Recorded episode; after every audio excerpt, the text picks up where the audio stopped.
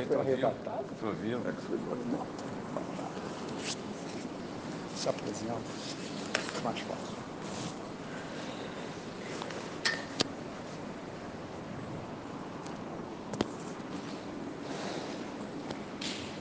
Boa noite a todos. Graça e paz. Prazer, um privilégio enorme estar com vocês. Essa é a terceira ocasião. Eu estou num misto de alegria tristeza. Mais alegria, evidentemente, do que tristeza. Alegria porque eu tive a oportunidade de estar com vocês nessas oportunidades, mas um quê de tristeza porque é a derradeira. Então, já que é a última, quero fazer o melhor uso possível desse tempo e para isso eu quero te convidar imediatamente para que você possa abrir ou ligar a sua Bíblia. Se você fosse só da modernidade, você pode só abrir a sua Bíblia. Mas se você já for da pós-modernidade, você pode ligar a sua Bíblia, por exemplo, para Mateus 25. Então, se você, por exemplo, tem a Escritura Sagrada ah, no aplicativo do celular, gostaria de te chamar nessa hora, te encorajar a seguir a minha comunidade. Eu estou participando da plantação de uma igreja local e se chama Na Missão em Candelária, para que ninguém tenha dúvida do que nós estamos fazendo. Ou seja, onde você vai? Eu vou na missão. Então, ninguém pode chegar lá, por exemplo, desavisado. Pegou? Então, se você, por exemplo, abrir agora no YouTube, vá nesse canal Na Missão em Candelária, e se você entender que deve, inscreva-se lá. Se aquilo que eu estou dizendo durante esses dias tem feito sentido para você, você gostaria de saber ainda mais, você pode ir também no meu canal no Spotify. Você vai procurar assim, Tirando a Poeira da Bíblia, um nome extremamente sugestivo. Tirando a Poeira da Bíblia. Ou se você preferir, todas as mensagens também que estão sendo proferidas na minha comunidade local, você pode colocar lá no Spotify, na missão em Candelária. Então, meu Spotify pessoal, aquele que tem bastante do que eu já tenho dito, ainda não coloquei tudo lá, porque é muito arquivo, entendeu? Muito arquivo. Você pode escrever assim, tirando a poeira da Bíblia. E se você quiser ouvir tão somente o que nós estamos aprendendo em Candelária, você escreva na missão em Candelária. Simples assim. Então, eu tenho conversado com vocês desde sábado sobre aquilo que é essencial à nossa caminhada e aquilo que subiu ao meu coração para dividir com os irmãos é exatamente sobre o fato de orarmos de modo contínuo e de olhos abertos. Então eu quero continuar nessa linha, prestei bastante atenção naquilo que o Espírito Santo nos tem dito até exatamente agora, e eu quero permanecer na mesma trilha, e para isso eu quero te convidar exatamente para Mateus. Mateus, eu disse Mateus 25. No entanto, eu quero ler um texto antes, que na verdade vem depois. Então, Mateus 28 primeiro e depois sim Mateus 25.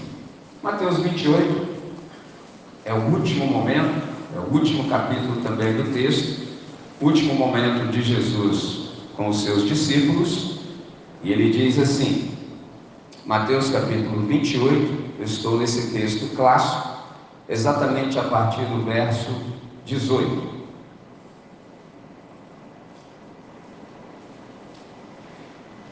E chegando-se Jesus, falou-lhes, dizendo: É-me dada toda a autoridade no céu e na terra. Portanto, indo, fazei discípulos de todas as nações, batizando-os em nome do Pai, e do Filho e do Espírito Santo, ensinando-os a guardar todas as coisas que eu vos tenho ordenado e eis que estou convosco todos os dias até a consumação dos séculos. Amém. Agora sim, Mateus capítulo 25. Mateus capítulo 25. Eu começo a leitura exatamente a partir do verso 31. Mateus capítulo 25, a partir do verso 31, está dito assim: e quando o Filho do Homem vier em sua glória, e todos os santos anjos com ele, então se assentará no trono da sua glória, e todas as nações serão reunidas diante dele, e apartará uns dos outros, como o pastor aparta os bodes das ovelhas, e porá as ovelhas à sua direita, mas os bodes à esquerda.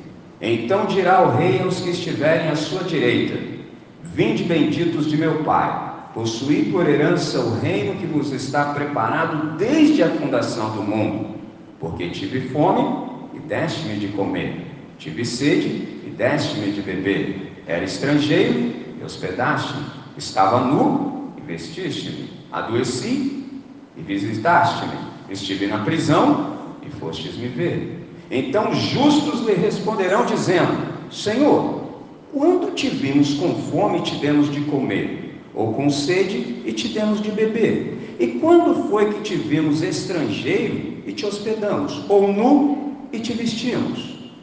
E quando te vimos enfermo e na prisão e fomos ver-te? E respondendo o rei dirá: Em verdade vos digo que, quando fizeste a um destes meus pequeninos irmãos, a mim o fizeste. Então dirá também aos que estiverem à sua esquerda: Apartai-vos de mim, malditos, para o fogo eterno preparado para o diabo e os seus anjos. Porque tive fome e não me destes de comer, tive sede e não me destes de beber, sendo estrangeiro, não me hospedaste, estando nu, não me vestistes, e enfermo e na, e na prisão e não me visitaste. Então eles também responderão, dizendo: Senhor, quando te vimos com fome ou com sede, ou estrangeiro, ou nu, ou enfermo na prisão, e não te servimos? Então lhes responderá, dizendo: Em verdade vos digo que, quando a um destes pequeninos o não fizestes, não fizestes a mim. Irão estes para o tormento eterno, mas os justos para a vida eterna. Vamos falar com Deus? Deus nosso Pai. Nós estamos extremamente alegres por estarmos todo o tempo, o tempo todo em Tua presença. Nós sabemos o quanto isso custou para Cristo Jesus. Para nós, é absolutamente de graça, mas para Jesus custou o seu sangue. Então, Pai, nós te levamos a sério, nós queremos continuar a ouvir a Tua voz nesse tempo e para esse tempo. Nós estamos disponíveis ao Teu Espírito porque queremos exclusivamente dar ouvidos ao Senhor, queremos te obedecer e isso com o prazer da nossa alma. Para tanto, aquieta-nos, ó Deus, sintoniza-nos, coloca-nos na frequência certa, de tal maneira que tenhamos prazer na tua voz. Em nome de Cristo oramos, agradecidos, hoje e sempre. Amém, Senhor. Amém. Interessante que nós lemos o primeiro texto, última recomendação de Jesus aos seus discípulos, e ele diz: Portanto, indo por todas as nações, fazei discípulos de todas as nações. Interessante, pela manhã eu disse ao ampassant acerca desse texto, eu disse que Jesus não deu uma ordem, ele não disse ide, ele disse indo, por uma razão simples. Qual? Indo é porque nós que somos discípulos de Jesus de Nazaré já estamos desde o primeiro dia quando ele nos chamou. Se alguém quiser, pois, vir após mim, negue-se a si mesmo, tome a sua cruz a cada dia e siga-me. Ora, se você é um discípulo de Jesus de Nazaré, você já está no gerúndio existencial missional todo o tempo, o tempo todo, desde que você de fato se entregou para Ele. Todos os dias você anda com ele. Exemplo: primeiro dia, camarada que tinha o meu nome e o João, discípulos, por exemplo, de João Batista, viram Jesus passando. Primo de Jesus, o próprio, o imersor, batizador, disse assim: Eis aí o Cordeiro de Deus que tira o pecado do mundo. Os caras olharam como é que é? Porque naquele sistema sacrificial, a bandeira de Israel está aqui atrás, eles sabiam o que isso significava. Porque nós pedimos perdão para Deus hoje e tudo está resolvido imediatamente. Naquele tempo não era assim. Para você pedir perdão a Deus, você precisava pegar um animal, de acordo com o estabelecido na lei, levar para o sacerdote no dia certo, o animal certo, e ele ser imolado da maneira certa. Se Deus recebesse, você estaria perdoado. Caso não, sinto lhe informar, o pecado continua sobre você. E mais, os pecados não eram tirados, os pecados eram cobertos. Quando João Batista diz: Eis aí o Cordeiro de Deus que tira o pecado do mundo. Quem estava ligado na ideia falou: como assim? Porque tem um detalhe. Esse verbo tirar no original é tira, tirou e tirará. Traduzindo, passado, presente e futuro, quando você se entrega a Jesus de Nazaré, está resolvido. Seu passado está liquidado. Seu futuro está garantido. Seu presente, abençoado. Fala para mim, como é que não vive bem? Só vive mal quem quer. Quem não quer viver mal, se entrega a Jesus de Nazaré. E quando você se entrega para Ele, você começa esse movimento todos os dias, porque os discípulos disseram: Senhor, onde assistes? Traduzindo para hoje, onde é que é a sua casa? Ele falou: Vem e vê. Andaram três anos e meio. Cadê a casa de Jesus? Nunca acharam. Por quê? Porque ele não tem. As aves dos céus têm os seus ninhos, as raposas, os seus covis. Mas o filho do homem não tem onde reclinar a cabeça. O que, que isso significa? Na primeira percepção, Jesus é um morador de rua. Você nunca percebeu isso? Ele não tem casa. Ele fica onde, onde o acolhem. Por isso que eu ando com ele. Por quê? Jesus é o maior 0800 que eu já conheci na história. Pegou a visão? Ele se convida para ir à sua casa. É um negócio interessante. Eu falei, rapaz, eu sou do time dos pobres, eu vou colar com Jesus de Nazaré. Porque ele diz, Zaqueu, desce depressa, porque hoje me convém estar em sua casa. Eu falei, que negócio sensacional, rapaz. Você não tem casa, se convida e as pessoas te recebem em casa. É um negócio lindo. Pegou a visão? Ele não tem casa. Segunda percepção, a palavra de Jesus não encontra lugar para estar. É isso que é o sentido profundo, quando ele diz: Filho do homem não tem onde reclinar a cabeça. Não são todos que me dão ouvidos. Muito embora, por exemplo, numa audiência como essa, todos nós, penso eu, porque não conheço todos, tem a faculdade da audição. Mas não significa que você ouve a Deus. Como assim, André? São coisas distintas. Escutar, você escuta. Mas ouvir, nem sempre. Pessoal, como assim? Porque ouvir na Escritura Sagrada não é escutar. Ouvir é obedecer. Ouve, ó Israel, Senhor nosso Deus é o único Senhor. Isso é o chamar. Todos os dias eles recitam isso. Chamar Israel, Adonai Elohim Hashem Errad. Interessante. Ouvir é obedecer a Deus. Com isso posto, ele disse: Enquanto vocês percorrem a criação, façam discípulos de todas as nações. Hoje eu acho que os caras subverteram esse texto e parece que é assim. Indo por toda a criação, fotografem a toda a criatura. Porque eu nunca vi os caras gostar de fazer uma selfie assim quando não deve. Nossa, ela, ela se diverte com o negócio, ela está gostando desde sábado, é uma maravilha. Entendeu? Não é isso que ele disse. Ele falou: enquanto vão, façam discípulos de todas as nações. Vamos por partes. Uma coisa, sou eu e você sermos discípulos de Jesus de Nazaré. Já é uma coisa magnífica. Só que ele disse mais. Façam discípulos de todas as nações. Traduzindo, no final, Deus quer que todas as nações estejam rendidas a Ele. Só meu Pai do céu, porque vai haver também um juízo nacional. Ele vai convocar todas as nações à sua presença e vai perguntar: por que é que vocês fizeram desse jeito, quando na verdade eu estabeleci o meu parâmetro, o meu paradigma, o meu padrão, meu modelo? Expliquem para mim. Esse é o grandioso dia. Mateus 25 fala exatamente disso. Ah, os discípulos estamos aqui, mas um dia ele vai convocar a nação brasileira e vai perguntar: por que é que vocês procederam desse jeito? Por que, que o ethos dessa nação não sofreu transformação? E eu quero ver que explicação que vai ser dada. Exemplo: todo mundo fala, porque os evangélicos no Brasil estão crescendo. Muito bom, irmão. É maravilha isso. Eu só quero saber uma única coisa: qual? Por que é que então, esse crescimento não redunda, por exemplo, em transformação profunda da nação. Por quê?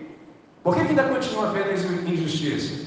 Por que, que aqui ainda há corrupção? Se nós somos o sal da terra e a luz do mundo. Explica para mim. Eu sei. A essência do Evangelho já se perdeu faz tempo. Jesus disse que vinho novo fica em odre novo e não em odre velho. Sabe o que está acontecendo? nós sacralizamos, nós institucionamos o odre e nem percebemos que o que tem dentro já não é mais vinho, é vinagre. E aí o problema do vinagre é que isso não traz alegria para ninguém. É só como assim? Vinho na escritura sagrada é um símbolo de alegria profunda. Então, quando a igreja se perde nos caminhos, ela perde também a sua relevância. Ontem, conversava com o nosso aniversariante no dia, falei acerca disso. Eu falei, não é que a igreja precisa ser relevante. Não, a igreja é relevante. Então não precisa de um congresso para a igreja ser relevante. Não, não, não, para. Está errado, é o contrário. Vamos fazer um congresso para que nós expliquemos por que, que a igreja não é relevante nesse tempo. É isso que a gente tem que se arrepender, porque a igreja é relevante. Por que, que eu amo estar com a igreja, ser membro da igreja, dedico a minha vida à igreja? Por que, que eu estou aqui? Porque eu acredito na igreja. Eu não gosto de caricatura, mas a igreja eu amo. Por que, que eu amo a igreja? Porque eu sei que a igreja é o único projeto que vai vingar na história. E eis que estou convosco todos os dias até a consumação dos séculos. A única coisa que vai ter êxito é a igreja. Tudo que não for igreja vai passar. Por isso é que nesse grandioso tempo que Deus nos concede, Ele está nos dando tempo e espaço para que nós nos arrependamos. Todos os dias Ele não faz outra coisa senão convocar toda a humanidade ao arrependimento. Todos os dias Ele faz isso. Eu quero ver naquele grandioso dia qual desculpa as pessoas apresentarão. Qual desculpa você vai dar? Porque todo dia Ele nos concede uma nova oportunidade. Por exemplo, hoje não é mais um dia, não. Mais um é a mesma coisa de novo. Hoje é um dia novo. E se hoje é um dia novo, você só faz tudo de novo se você quiser. Se você não quiser, você fala assim, Senhor, minha vida não está do jeito que deve, não. Muito embora eu seja teu discípulo, tua discípula, mas todas as vezes que eu tenho contato com a Escritura, eu percebo que eu ainda estou aquém do que eu deveria. Então, sendo assim, Senhor, já que me concede um novo dia hoje, eu não quero fazer tudo de novo. Eu quero fazer tudo de modo novo. Ensina, meu Deus, instrua-me, Senhor. Dirige os meus passos, dá-me orientação para que eu não perca nenhuma oportunidade. É um negócio sensacional. Insisto, só vive mal quem quer. Quem não quiser viver mal, uma palavra resolve a vida. Amém, Senhor. É do seu jeito e nunca mais do meu jeito. Nem as minhas melhores ideias chegam perto daquilo que o Senhor tem para mim. Então, a partir de agora, eu abro mão até das minhas melhores ideias. Agora eu quero ficar com aquilo que o Senhor me disser que é bom. É só, como assim, André? É, porque a gente tem um problema. Só, que problema que a gente tem? Simples. A gente comeu de uma árvore que não deveria comer. Como é que era o nome dessa árvore? Do conhecimento do bem e do mal. Isso nos desconfigurou existencialmente falando. E você diz, como assim? Deus é bom. Aliás, Deus é o sumo bom. Ele é o bom total. Tudo que ele faz e fala é bom. Nós, meio mesclado, meio misturado, meio desconfigurado, distorcido. É igual apertar um teclado que está desconfigurado. Você aperta uma coisa e sai outra. Então, nós somos assim. Por que então que Deus que é bom, quando me diz algo bom para mim, por que, que eu não recebo de primeira? Por que, que eu não obedeço a Deus de primeira? Óbvio, que eu estou desconfigurado existencialmente. Então Deus fala assim, André, não vai por aí não, que aí é mal. Fala, que mal que esse? Você não sabe de nada. Isso aqui que é bom para mim. Ó, oh, aí eu enfio o pé pela mão. Aí Deus me fala, André, isso aqui é bom, aceita, receba, toma. Não, não quero não. Olha que loucura, nós somos assim. Leva muito tempo para o Espírito Santo nos vencer. E o problema, sabe qual é? Se você é um discípulo de Jesus de Nazaré, uma discípula, é que a gente ainda cisma de matar a aula de Jesus. Aí você mata a aula de Jesus, pronto. Quanto tempo vai levar para o Espírito Santo te convencer? Porque as aulas de Jesus, elas são diferentes.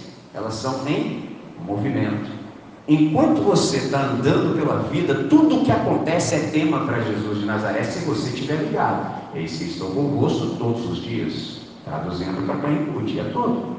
Em todo tipo de dia eu estou presente. Pode ser que você não me perceba, mas eu estou com você. Se você me perceber, quando acontece qualquer coisa, é só conversar comigo e eu lhe dou as orientações certas, porque eu sei o que é ser gente. Eu sei. Vivi entre vocês. E o Verbo se fez carne e habitou entre nós, e vimos a sua glória como a glória do unigênito do Pai, cheio de graça e cheio de verdade.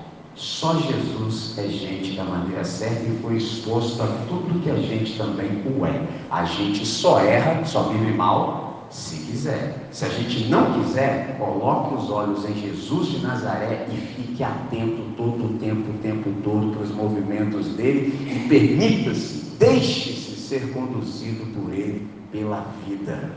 Isto posto, aí há três perguntas com as quais eu saí daqui nessa manhã. Primeira pergunta: é possível uma pessoa frequentar reuniões da igreja a vida inteira sem ser realmente convertida? Pode, por exemplo, alguém saber quem é um verdadeiro convertido?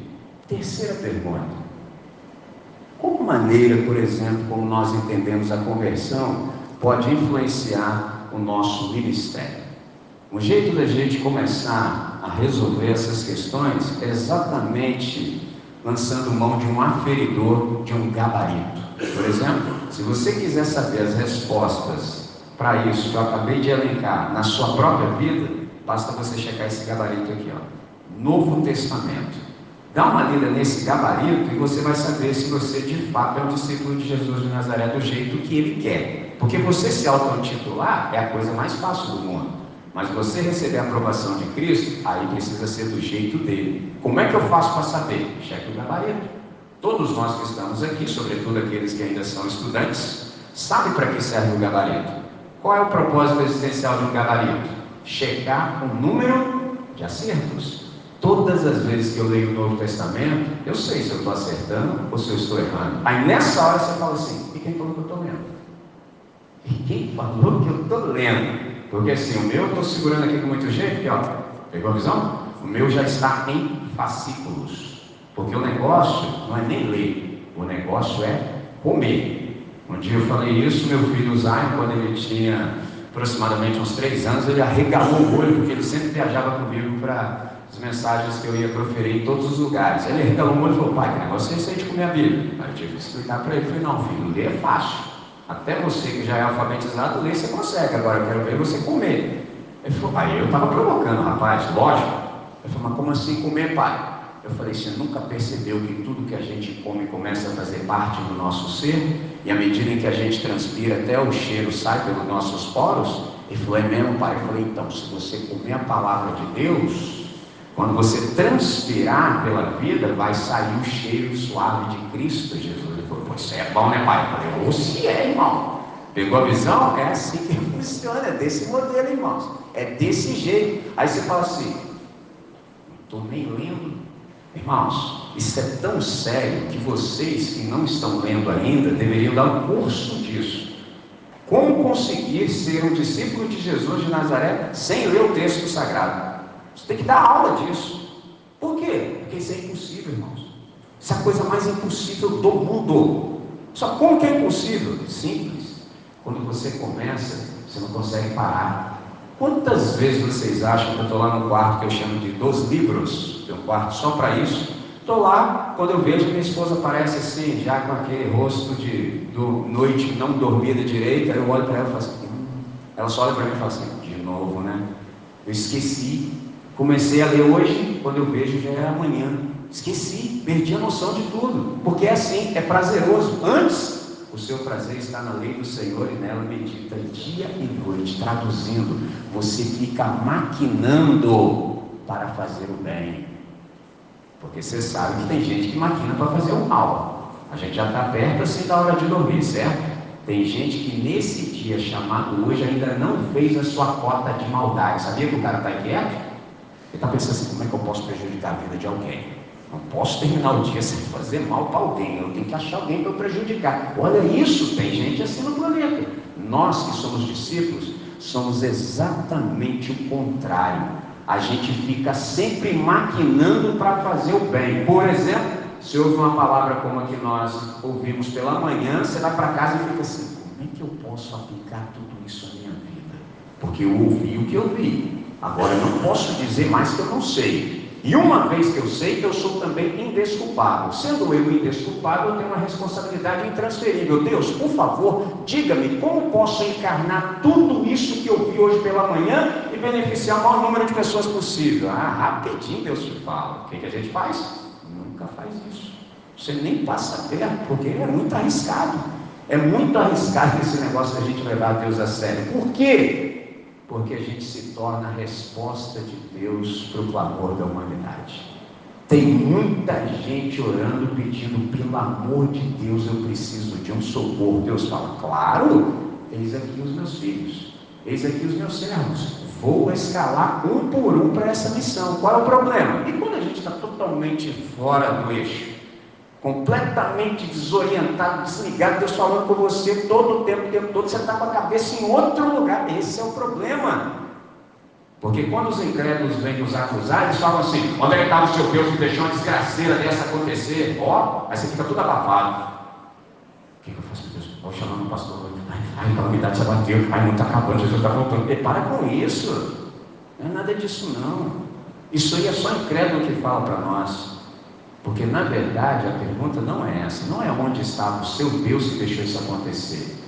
A pergunta é: onde vocês estavam que deixaram isso acontecer? Porque quem executa a vontade de Deus aqui na terra somos nós em obediência ao comando de Deus. Seja feita a tua vontade, assim na terra como no céu. Então, quem tem prazer na vontade de Deus não é quem não conhece a Deus, somos nós. Então, quando toda desgraça acontece, todo tipo de injustiça, corrupção e maldade acontece, é problema nosso. Por exemplo, já viu incêndio no Pantanal, por exemplo? Me ocorre dizer isso agora, só para te dar uma ilustração. Aqueles animais que estão sendo, por exemplo, incinerados, eles não estão dizendo, Senhor, onde o Senhor está que deixa que a gente morra? Não, eles não falam. Eles dizem assim: Senhor, onde estão os teus filhos, a igreja que deixa isso acontecer conosco ainda hoje? Sabe por que isso acontece ainda hoje? Porque a gente não conseguiu discernir a essência do Evangelho. A gente está muito mais preocupado em morrer para o céu e aí a gente não sabe absolutamente nada ou muito pouco, na melhor das hipóteses, de como é que se vive nesse mundo. A gente não sabe nada sobre ecologia, por exemplo. Pegou a visão? A gente deixa aí acontecer as coisas que acontecem, prejudica o planeta, enche o planeta de lixo. A gente não tem as visões corretas. Esse é um problema. E aí, por isso o texto diz, Romanos capítulo 8, a criação geme aguardando pela manifestação dos filhos de Deus. Percebeu? Esse é o ponto. Então, quando nós queremos de fato saber se nós somos discípulos de Jesus, a maneira de Jesus, esse aqui é o aferidor. É só você ler com vontade, com disponibilidade, com coragem, rapidinho você vai saber se você está além ou a quem. Você vai saber, Deus, eu estou do jeito que eu devo estar, ou estou aquém? Eu estou em débito. Se eu tiver em débito, Senhor, eu me arrependo. Eu gostaria muito, Senhor, que o Senhor me tocasse profundamente no íntimo do ser, para que eu conseguisse pensar com as tuas categorias e não mais com as minhas. Eu não posso continuar do jeito que eu estou, porque senão, traduzindo, eu queimo o teu nome. Eu queimo o filme. Eu conheço vários queimadores de filmes de Jesus. Aqueles caras assim que se eles falarem de verdade que são discípulos de Jesus de Nazaré, eu falo assim, você está de brincadeira comigo? Não é possível. Não é possível. Por quê? Porque se é um queimador de filme, cara, eu não verifico absolutamente nada de Jesus. Você, você ainda tem coragem de falar um negócio desse para mim? É exatamente isso que esse texto de Mateus 25 está dizendo. Naquele grandioso dia haverá um juízo nacional. Interessante, haverá um juízo das nações e os critérios são estabelecidos pelo próprio Deus. Isso aqui é um negócio magnífico, por quê? Porque às vezes a gente entra numa de ficar brigando pela maneira como a gente lê o texto bíblico e briga, briga, briga, briga, só que no final, o critério de avaliação de Jesus não foi pela maneira como a gente lê o texto bíblico. E isso é importantíssimo, eu sou desse time. Mas o critério é como é que vocês viveram as minhas palavras. Porque hoje de manhã a gente percebeu que havia um perito da lei. O cara era extremamente meticuloso, ele sabia tudo que estava escrito na lei. Só havia um problema com ele. Qual? Não vivia. Só esse era o problema. Eu conheço inúmeros acadêmicos que são assim. Os caras sabem tudo, mas não vivem nada. Esse é o problema. E naquele grandioso dia, esse pessoal será desnudado. Esse pessoal será exposto. E o critério é exatamente isso. Como é que vocês vivenciaram as minhas palavras? Então você perceba que havia ali nessas pessoas uma certa discrepância e uma incoerência. Qual era o problema dessas pessoas, por exemplo, que só sabiam com a mente, mas não, por exemplo, encarnavam a palavra? É que eles desprezaram as implicações do Evangelho por todo da existência. E com as suas atitudes, por exemplo, de rejeição, eles acabaram desprezando também o próprio Senhor. E você observou que o destino final de ambos, ele é distinto, claro e nítido. Os discípulos que são, na verdade, verdadeiros, receberão as boas-vindas do rei, ao passo que aqueles que são hipócritas, ou seja, os performáticos da religião, eles são postos de lado e na verdade no final são lançados no lago de fogo eterno preparado para o diabo e seus anjos. E aí você está perguntando, André, estou entendendo até, mas assim, fala para mim, quem são os discípulos? Discípulos são todos aqueles que levam Deus a sério e por isso se colocam embaixo da disciplina do Mestre. Você leva Deus tão a sério que você fala assim: Senhor, a partir de hoje eu preciso ser reeducado por Jesus de Nazaré. Então eu vou ficar sob a disciplina de Jesus. Observe como é que as palavras são parecidas: discípulo, disciplina. Antônio Manfredini Júnior, também conhecido como Renato Russo, vocalista da Legião Urbana, ele disse assim: disciplina é liberdade. Você já observou que toda pessoa disciplinada é livre? E todo indisciplinado é preso? Ele não consegue viver com intensidade? Lógico. Esse é o segredo da existência. Quanto mais nós nos submetermos de bom grado à disciplina de Jesus de Nazaré, com mais desenvoltura nós vamos pela vida. Quanto mais indisciplinado você for, mais cárcere você experimenta. Você não consegue desenrolar absolutamente nada, por uma questão simples. Você está enrolado todo o tempo. Você é indisciplinado, você não se submete. É tenso viver assim. Esse é o segredo. Então, nós que somos discípulos de Jesus de Nazaré, nós somos esse povo com compromisso de levar às nações aquilo que o Espírito Santo já gravou em nossos corações. Percebe? Porque ele diz: indo por todo o mundo, façam discípulos de todas as nações. Aí ele disse como? Batizando-os em nome da Trindade, ensinando-os a guardar. Isso aqui é magnífico, irmãos. Porque se Jesus tivesse dito tão somente assim, ensinando-os, era fácil, irmão. Eu gravava um vídeo, entendeu? Pegava um texto bíblico, gravava um vídeo, dava para o pessoal ver, ó, agora você já sabe. O nome disso é catequização. É quando você sabe tão somente repetir coisas, mas não sabe a essência e tampouco vive de acordo. Esse é um problema. Mas ele disse: ensinando-os a guardar.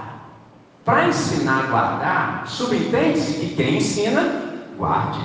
Então não há possibilidade de eu falar uma coisa que você não consegue verificar em minha própria vida. Não dá. Nome disso? Hipocrisia, incoerência.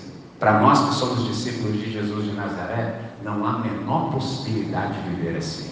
Traduzindo, primeiro você vive e se for necessário você fala alguma coisa. Só, como assim, André? Porque o nosso chamado, irmãos, não é para fazer absolutamente nada. O nosso chamado é para ser.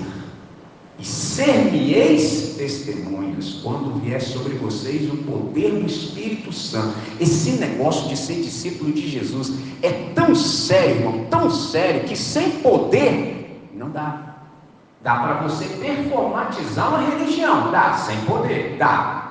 Entendeu? Você aprende a falar igual os crentes, você dá glória a Deus na hora certa, na hora do louvor você fecha o olho de chupo dele.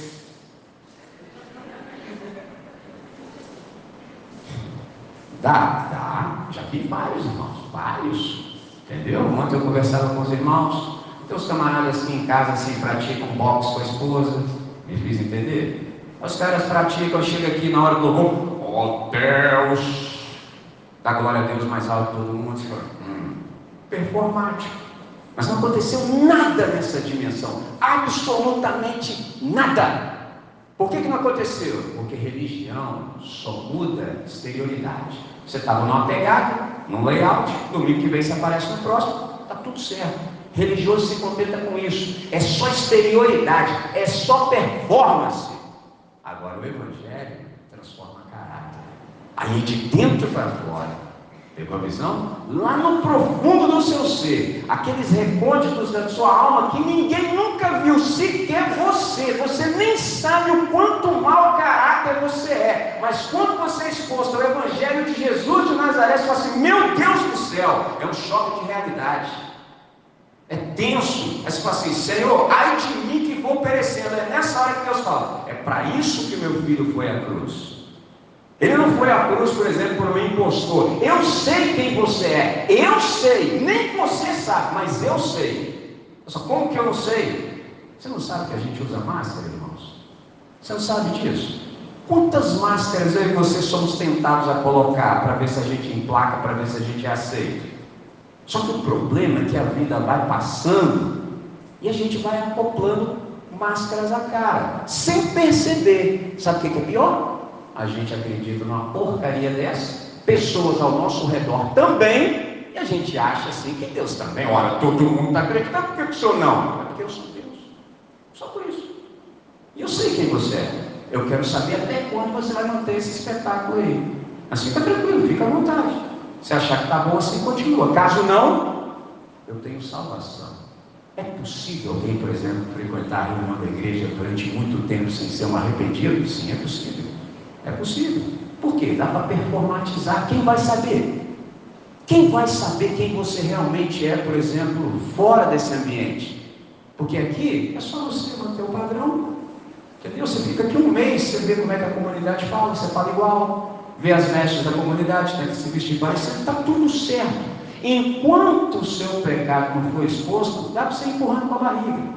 Entendeu? Mas um dia esse negócio vem à tona. E aí todo mundo fala, mas como assim? Ele era tão sagrado. É tenso, né? É disso que Jesus quer nos livrar, para que naquele grandioso dia a gente não ouça o que os caras ouviram. Apartai-vos de mim, vós que praticais a iniquidade. Nunca nos conheci. O dia que eu li isso a primeira vez, eu comecei a pensar: peraí, peraí, peraí, peraí. Se há uma coisa que eu sei acerca de Deus, é que Deus é onisciente. O que, que significa onisciência? Que é um ser onisciente que por isso é Deus. Sabe tudo, sobre tudo, todos, o tempo todo, a exaustão. Traduzindo, não há nada que Deus não saiba. Eu pensei, ué, se não há nada que Deus não saiba, como é que ele pode dizer que não conhece alguém? Claro, você não pertence às minhas ovelhas, por isso que eu não te conheço. Seu lugar é para o lado de cá. Apartai-vos de mim, vós que praticais a iniquidade. Observe, praticais a iniquidade. A pergunta é: o que é iniquidade? Uma coisa é você pecar, outra coisa é você praticar a iniquidade. Pecar, até mesmo nós que somos discípulos e discípulas de Jesus de Nazaré, infelizmente, a gente acidentalmente, por tirar os olhos de Jesus, a gente enfia o pé pela mão, tropeça e peca. Mas a gente não vive em pecado, e muito menos na prática da iniquidade. Aí você pergunta, André, o que, que é iniquidade? É quando você peca dioturnamente, cotidianamente, continuamente, de tal maneira que você já não sente mais nada. Você fica absolutamente insensível. Porque no nosso caso, nós somos ovelhas. E uma ovelha, se ela cai na lama, a primeira coisa que ela faz é gritar por socorro, porque está na natureza dela. Ao passo que, se um porco cai na lama, o que, que ele faz? Chafurda, porque ele está no seu habitat natural. Esse é o ponto, irmão. É simples assim. É só pegar o gabarito, é só pegar o aferidor e a gente sabe de fato quem nós somos. Então, quando nós somos discípulos de Jesus de Nazaré, há uma maneira coerente de se viver a gente vive a partir daquilo que a gente é no íntimo do ser. E tudo isso começa a se manifestar. É só assim, André, mas qual a implicação disso? Qual é a prática disso? Nós somos do time que a nossa vocação de fato é transformar a nação. Isso me faz lembrar do primeiro presidente negro da África do Sul, Nelson Mandela, quando ele disse o seguinte: O que conta na vida não é o simples fato de vivê-la, mas a diferença que nós provocamos nas vidas ao redor. Uma coisa é você passar pela vida, você está só sobrevivendo, mas você não sabe absolutamente nada sobre viver. Então a questão é: depois que você passar por aqui, como é que vai ficar o planeta? Eu tenho conversado muito com vocês desde que começamos as nossas, os nossos diálogos e eu disse isso acerca da nossa unicidade.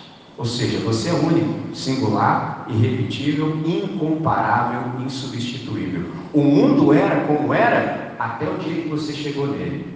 Depois, precisa se dizer assim: o mundo era assim, mas depois que Fulano de Tal passou por aqui e exercitou seus dons, o mundo ficou assim. Aí você pode pensar: ah, você está de brincadeira. De jeito nenhum. Vim de longe para te falar isso. E não foi fácil chegar aqui. Só para você ter ideia, uma viagem que poderia ser feita em duas horas, já estava dito que seriam quatro. Eu falei, poxa, mas dá para fazer em duas, por que virou quatro? Aí no final viraram seis. Só de ônibus troquei três vezes.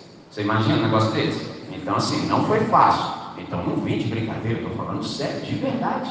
Você tem em Deus o potencial de transformar o seu entorno. Simples assim. Crê no Senhor Jesus e será salvo tu e a tua casa. Casa, nesse texto, lógico e evidente que não é a sua casa física é o seu oikos, é o seu raio de ação. Todos nós influenciamos inúmeras pessoas que às vezes a gente nem se dá conta.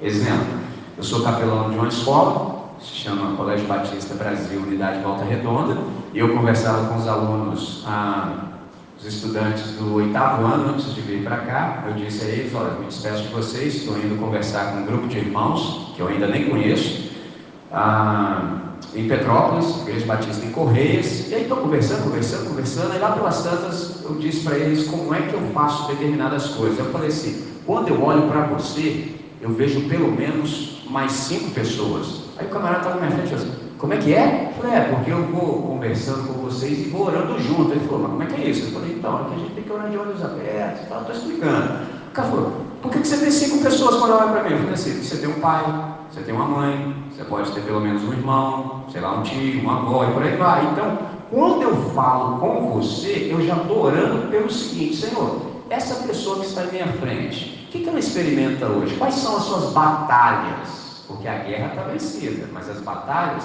são para serem vencidas dia após dia. Jesus foi à cruz do Calvário e venceu o adversário definitivamente. E agora nós o vencemos todos os dias na história. Pegou a visão? Esse é o ponto. Então, quando eu olho para a pessoa, assim como eu estou fazendo exatamente agora, enquanto eu falo o que falo, a oração é: Senhor, o que essa pessoa que está diante de mim precisa? De onde ela está vindo? Como é que ela está? O que, que ela realmente carece da tua parte? Só o Senhor pode dar a ela o que ela realmente precisa. Aí ele falou: Cara, você consegue fazer tudo isso? Porque ele múltiplo, um menino inteligente, ele falou assim: Cara, mas aqui no auditório tem 300 pessoas, como é que você faz isso? Eu falei: Não, não consigo fazer sozinho. Por isso que eu recorro sempre ao auxílio do Espírito Santo, porque sem mim nada podeis fazer. Então, esse é o nosso compromisso, nós somos agentes de transformação de realidade. O que, que isso significa? Que eu e você nunca, jamais, sob hipótese alguma, aceitamos as coisas do jeito que elas estão. Você e eu chegamos no ambiente e olhamos, como a gente tem um aferidor, a gente já sabe como as coisas devem ser. A gente fala assim: isso aqui não está honrando a Deus. Deus não se agrada desse tipo de situação. Aí sabe o que você faz?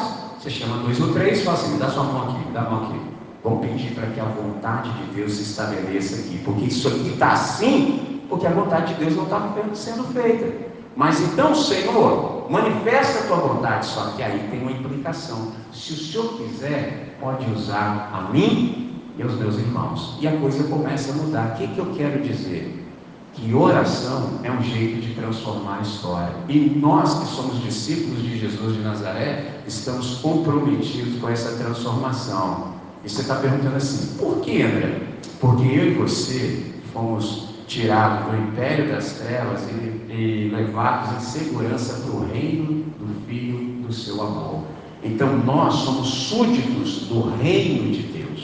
Então o reino de Deus ele se manifesta no tempo e no espaço, na história. E aí você fala assim, André, peraí, Estou entendendo, mas o que é o reino de Deus?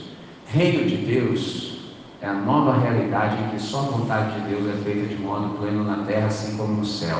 Reino de Deus é um novo jeito de ser gente. Reino de Deus é um novo jeito de ser sociedade. Então a gente está aprendendo a ser gente da maneira certa e também aprendendo a construir sociedade da maneira certa. Olha que coisa linda. Todas as vezes que eu e você vemos gente sendo tratada como gente não deve ser tratada, o que, que a gente faz? Opa, parou, parou, parou, parou, parou. Isso aqui não honra a Deus, não. Isso aqui precisa acabar. Por isso que a gente não tem nada a ver com ódio, com violência. A gente detesta esse tipo de coisa, porque nós somos a antítese de tudo isso. Nosso negócio é harmonia, nosso negócio é amor todo o tempo, o tempo todo. Simples assim. Enquanto nós vamos percorrendo a criação, nós vamos manifestando sinais do reino. E esses sinais do reino sendo manifestos, manifesta de fato qual é a nossa real identidade. A ponto de, você percebeu que no juízo das nações, esse foi o critério? Interessante que as pessoas que ficaram à direita, ele disse assim: Vinde benditos de meu Pai Recebam por herança o reino que está preparado desde a fundação do mundo. E ele começa a dizer por quê. Ele fala assim: porque houve um tempo em que eu estava nu e vocês me vestiram. Eu estava enfermo, vocês foram me visitar. Eu estava na cadeia, vocês também foram me visitar. Eu estava, por exemplo, com fome, vocês me saciaram. Eu estava com sede e foi elencando. Sabe o que é interessante de tudo isso, irmãos? Esses discípulos, e eu e você somos parte, sequer sabiam que haviam servido a Jesus de Nazaré. Você conseguiu compreender isso no texto? Eles falaram assim: Senhor, quando foi que a gente te viu nessa situação e te fizemos algum bem? Ele diz: Quando vocês fizeram esses meus pequeninos irmãos, vocês fizeram a mim. Traduzindo, irmãos, ser discípulo de Jesus de Nazaré, viver do jeito dele para nós é tão normal que a gente nem se dá conta. Você já fez o bem para alguém sem perceber e a pessoa fala para você que um dia você fez bem para ela e você fala assim, fiz? Você nem sabe por quê, porque para você, guarde essa palavra, para você é normal, é natural. Exemplo, pandemia. Na pandemia, houve um momento que era propagado aos quatro ventos o seguinte: fiquem tranquilos, porque daqui a pouco voltaremos ao normal. Aí eu, que uso a máscara cefálica, falei assim: como é que é? Como assim? Que normal você está dizendo? Porque foi aquele normal que nos colocou nessa situação. Eu vou voltar para onde? Eu só posso ir para frente. Normal para nós, irmãos, é tudo do jeito de Deus. Normal para nós é manifestação do reino de Deus. Exemplo: onde você encontra um pai amando o filho, você vê o reino de Deus sendo manifesto. Onde você vê, por exemplo, um marido amando a sua esposa como o marido deve amar, do jeito que Cristo ama a igreja, é o reino de Deus sendo manifesto. Onde você vê os filhos, por exemplo, se submetendo aos pais em honra, é o reino de Deus sendo manifesto. Onde você vê manifestação de justiça, é o reino de Deus sendo manifesto. É a normalidade das coisas. O que, que a gente tem na sociedade? Só anormalidade, anomalia. O que, que isso significa? Tudo contra a lei de Deus. Qual é a lei de Deus? Amor. O que a gente menos percebe às vezes é amor sendo manifesto.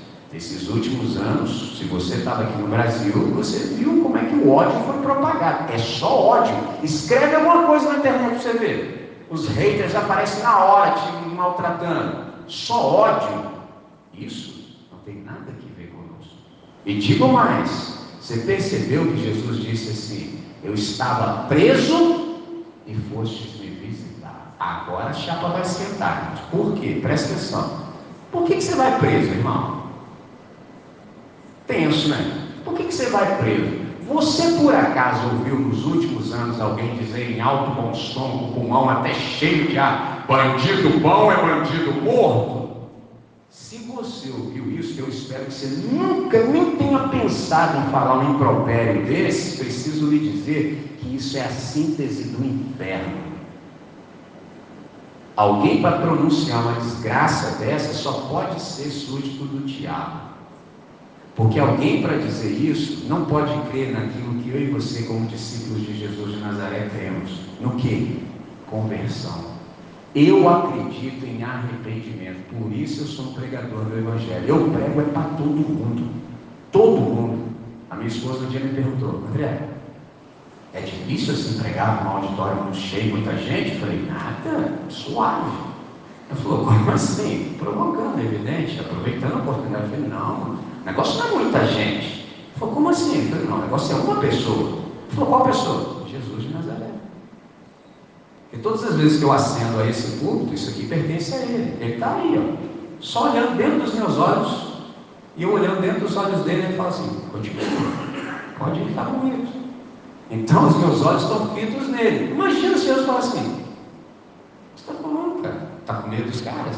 Então, fica aí sozinho que eu estou indo. Eu não tenho essa coragem, então só falo o que ele manda dizer. E por ele mandar dizer, eu acredito que aquilo que eu disser em nome dele, dado por ele, pode tocar corações. Então não existe essa questão de bandido bom e bandido morto. Por uma razão simples. Todos nós, aos olhos de Deus, somos bandidos. É simples assim. A não ser que eu e você caiamos na esparrela de dividir o mundo. Aí dá, tem esse tipo de gente e tem aquele outro tipo de gente. E eu estou aqui, tipo, não, não existe isso. Assim fica fácil. Agora, quando a gente entende que nós, aos olhos de Deus, somos assim, aí a gente não tem mais como falar um negócio desse, até por uma razão mais óbvia ainda. Lembra onde Jesus foi crucificado? No Gólgota, certo? Entre quem? Dois bandidos. Você acha que a cruz do meio ali foi posta ali à toa? Aquilo ali é uma comunicação. O que estava sendo dito da maneira mais horrível possível, mais escarnecedora?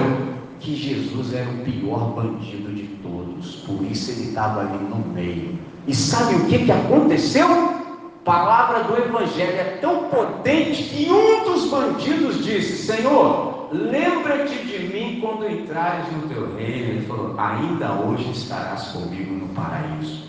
Para falar uma bobeira daquela que eu já não quero mais nem repetir, só se não crer nisso, porque eu creio. Se você é o discípulo de Jesus de Nazaré, você pensa nisso também. Só que o âmbito aqui é nacional, então as implicações são mais profundas. Em que sentido? Um dia Deus vai chamar a nação brasileira e perguntar: qual foi a política carcerária que vocês adotaram no Brasil? Você imagina se essa nação for tomada de pessoas que pensam assim: que? Bandido bom para nós é bandido morto. Agora você vai ver como é que é o negócio. Pô, pé para pausa. Quem vai encarcerado, em tese, é, para, é para que se possa ser recuperado e devolvido à sociedade. Não é para ser punido, maltratado, porque existe um negócio chamado direitos humanos. Estou me fazendo entender? Só que isso se aplica a tudo mais. Por exemplo, qual era a política que vocês tinham, por exemplo, de assistir as pessoas que eram forasteiras, imigrantes? É só, como assim imigrantes? É, tem pessoas que vêm de outros lugares, a gente precisa acolhê-las. Por exemplo, isso é um mandamento. Lembre-se dos estrangeiros, porque vocês também foram estrangeiros na terra do Egito. Mas falem mesmo, eu sou um ser de peregrinação. Por exemplo, estou sendo muito bem tratado aqui. Tenho até que contei os irmãos. Vamos lá, não, irmão, já estou satisfeito. Se eu seguir ali o seu carnaval ali, o negócio é tenso. Até hoje não ganhei um quilo na minha vida. Entendeu? Se eu fosse seguir os parâmetros dele ali, eu não sei como é que eu vou sair daqui. Por quê? Estou sendo muito bem tratado. Então, isso também precisa ser estendido, mas no âmbito nacional. Esse é o ponto. Mas aí, aquele outro pessoal que era só performático da religião, se viu fora. E eles procuraram justificativa. Senhor, quando foi que te vimos nessas situações aí e não te servimos? Observe esse verbo que eles utilizaram, porque o religioso, ele tem um problema. Qual? Ele acha que ele serve diretamente a Deus. Ele acha isso. O que, que esse pessoal estava dizendo aqui, de modo implícito? Senhor, nós só não te fizemos bem porque a gente não te viu. Porque se nós tivéssemos te visto nessa condição, nós teríamos te feito bem. O que, que ele está dizendo? Que a imagem que eles tinham de Jesus de Nazaré era completamente distorcida a ponto deles nunca terem percebido Jesus de Nazaré na minha face e na sua face. Esse é o problema. Por exemplo, meu filho primogênito o Zion, hoje ele tem 16 anos, o irmão dele é o Lion, tem 10 anos. Desde pequeno, você pode olhar para mim, você já está vendo assim que eu sou meio fora do quadrado. Então, e aí eu tenho amigos nessa pegada também. Todo mundo que era diferente, tal, estou andando pela rua, vi o pessoal, por exemplo, em situação de rua, aquela coisa toda, vi que meu filho ficou meio escandalizado, porque ele nunca tinha visto, tinha chegado no planeta esses dias, como é que ele ia saber de tudo? Aí é meu objetivo, por exemplo, é minha responsabilidade instruí-lo. Quando eu vi no semblante dele que estava assim, eu falei, Zion, tudo meu amigo aí, ó. Tudo meu amigo. Ele falou, é mesmo? Eu falei, é, tudo amigo do pai. Para quê? Para que ele não cresça preconceituoso. Porque todos nós somos a imagem e semelhança de Cristo Jesus. A grande questão é que essa imagem está um tanto quanto distorcida, mas ela permanece. Qual é o papel dos discípulos? Trabalhar em Cristo Jesus para que as pessoas possam ser alcançadas e serem transformadas de tal maneira que essa imagem seja restaurada. Como é que a gente faz para viver desse jeito? A gente precisa aprender a obedecer a Cristo Jesus e isso com prazer. Não pode ser algo pesado, não é tarefa é uma grande satisfação, uma grande alegria. Não foi, por exemplo, os performáticos da religião, porque eles disseram: Senhor, se nós tivéssemos te visto nessa situação, teríamos te feito bem. A palavra aqui é a ideia de diaconia. Nós teríamos te servido. Qual é o sentido do Evangelho? É que todos nós que somos discípulos de Jesus de Nazaré nos tornamos diáconos da criação. Só como é que anda? É uma coisa a gente ser diácono aqui no prédio, tá? isso é uma coisa, está muito bom, mas não é disso que o texto está falando. É servirmos a Deus servindo o próximo. Olha como é que Deus é magnífico. Por quê? Porque um Deus que precisasse ser servido por nós não poderia ser Deus. Você acha que Deus está com carência de alguma coisa? Você acha que Deus precisa reunir um povo num lugar para cantar música para ele, para ele ficar, agora estou bem, agora estou sendo reconhecido? Não. Deus é tão magnífico, extraordinário, que ele fala assim: Eu quero ser servido no próximo. É assim que eu quero. Eu quero que você manifeste o seu amor a mim, amando as criaturas que você vê, porque eu sou invisível, mas essas que estão bem diante dos seus olhos, você pode ver, se você quiser, se você orar com os olhos abertos. É assim que eu quero ser servido. Qual é o nosso problema às vezes? Qual é a nossa tentação? cair na esparrela, por exemplo, daquele escriba que eu mencionei no texto de manhã.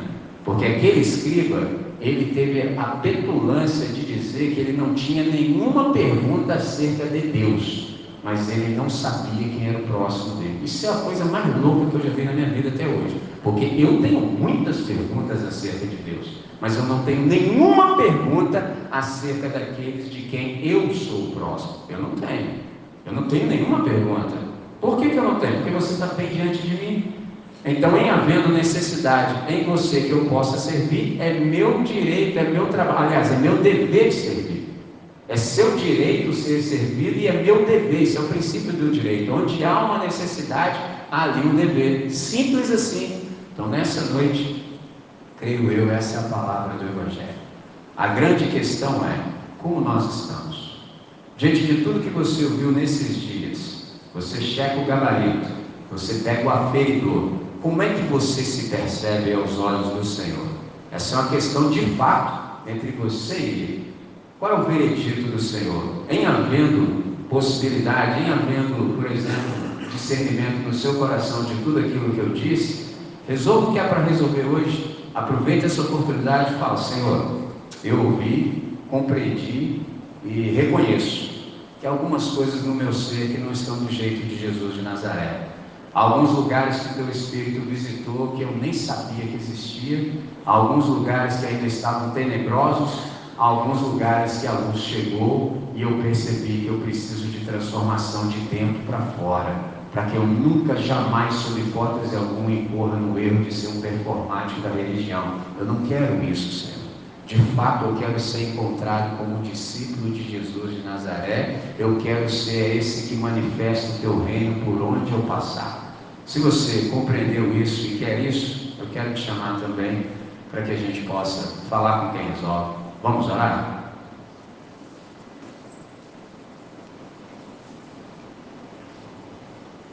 Deus, nosso Pai.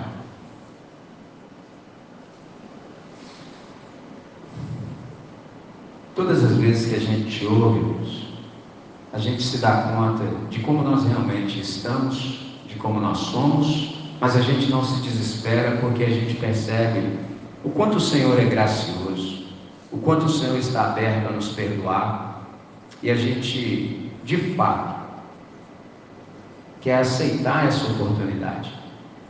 A gente sabe que a tua palavra é viva, ela é carregada de desafios e nessa noite há inúmeros desafios que nos foram postos e a gente quer viver a altura de cada um deles, mas a gente sabe que não dá conta e é por isso que nós suplicamos humildemente hoje que o teu Santo Espírito possa nos capacitar para que sejamos de fato as pessoas que o Senhor nos salvou para sermos. Que em todo o tempo, o tempo todo que percorramos a criação, passando pelas nações, a gente seja de fato agentes de transformação. Para isso, Deus, ensina-nos, ainda essa vez, a orar de olhos abertos, de tal maneira que vejamos todas as necessidades e atendamos, Senhor, o clamor. Nessa noite, Pai, muitos dos nossos irmãos vieram aqui em busca de resposta. E pelo Evangelho que a gente ouviu, a gente tem toda a possibilidade de deixar esse ambiente como resposta do Senhor. E é assim que a gente quer viver, para o máximo louvor da Sua glória. Que cada pessoa, nesse nosso raio de ação, as pessoas que estão sob a nossa influência, aquilo que elas precisarem, Deus, elas possam encontrar em nós. Então, Dá-nos discernimento também, Senhor, para que a gente possa perceber isso que o Senhor nos tem dado. Se a gente ainda não discerniu, por exemplo, os nossos dons, que a gente possa, pela vida, a partir de como nós servimos, discernir o que o Senhor nos tem abençoado para que a gente seja de fato abençoador. Nesse dia, Pai, a gente se submete com prazer a esse autoexame nós queremos ser soldados pelo Senhor. Vê se há em nós, Pai, algum caminho mau e guia-nos pelo caminho eterno, de tal maneira que naquele grandioso dia, todos nós que estamos ao alcance da tua voz possamos ouvir também. Vinde benditos de meu Pai, possuí por herança o reino que está preparado desde a fundação do mundo.